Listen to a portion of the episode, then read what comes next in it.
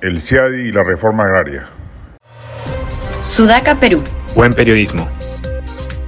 Es una buena noticia que el CIADI haya rechazado las multimillonarias pretensiones del fondo Buitre Gramercy respecto de los bonos de la reforma agraria que este fondo había comprado a algunos tenedores peruanos de los mismos. Gramercy pretendía 1.800 millones de dólares por sus papeles, el CIADI le ha, concedido, le ha concedido 100 millones, bastante más de lo que el Estado peruano ofrecía, 861 mil dólares, pero infinitamente menos de lo que el fondo pretendía. Lo importante es que asienta una medida de referencia bajo la cual tratará seguramente otro reclamo similar planteado por los bonistas peruanos asociados bajo ese fin. Lamentablemente la historia hace justicia castigando a los buenos terratenientes, pero castigando a los que nunca merecieron siquiera haber recibido un bono por sus tierras expropiadas. Y no hablamos, para no entrar en disquisiciones morales, del buen o mal trato que estos hacendados daban a sus trabajadores, que en algunos casos debieron merecer severas sanciones judiciales, inclusive la cárcel, por crímenes de lesa humanidad si hubiera existido ese tipo legal en la época de la expropiación. Nos referimos a razones estrictamente legales.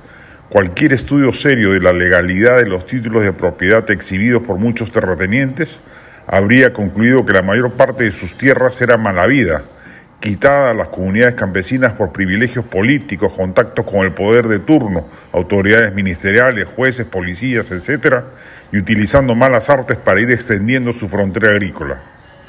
Eran pocos los pioneros capitalistas que compraron tierras como correspondía y las explotaron empresarialmente con todas las de la ley, expandiendo su negocio hacia economías de escala, que es lo que manda en términos de productividad agrícola.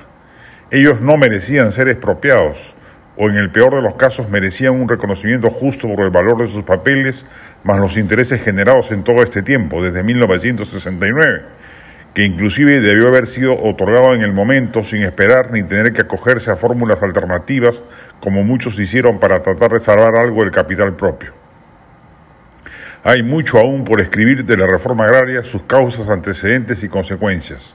Sería un acto de memoria histórica y de justa reivindicación moral más allá de los fallos legales como los que ahora comentamos, que algo semejante sea acometido por algún historiador.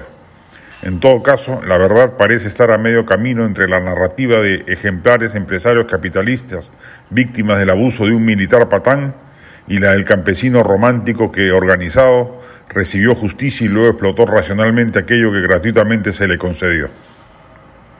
Este podcast llegó gracias a AFE, operador logístico líder en el mercado peruano que brinda servicios de almacenaje, transporte de carga, courier y cómics. Los puedes ubicar en www.afe.pe.